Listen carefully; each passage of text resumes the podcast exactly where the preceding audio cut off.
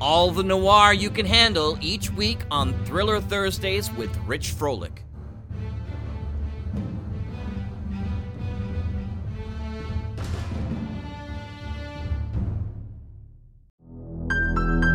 Hi, I'm Rich, and welcome to Thursday Thrillers on the Mutual Audio Network. Thursday is when we feature detectives, mystery, danger, intrigue, and the macabre. We also have all sorts of other offerings every day of the week, so please check out the rest of the lineup to hear the best in modern audio drama and all sorts of amazing incarnations. As far as today's show, first up is Hawk Chronicles 148 Return to Death River. The Wilson case takes a strange twist, and Kate is called back into action.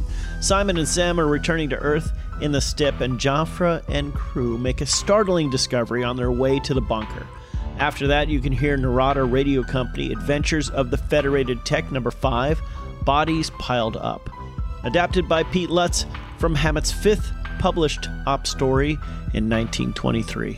We hope you enjoy it and will join us for future episodes. And finally, in the President's Service, a date with death number four. They're watching.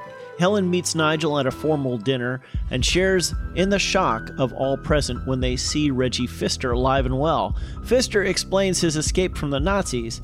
Helen and Henry go looking for Mrs. Shellmeyer and find her frightened for her life and her husband's.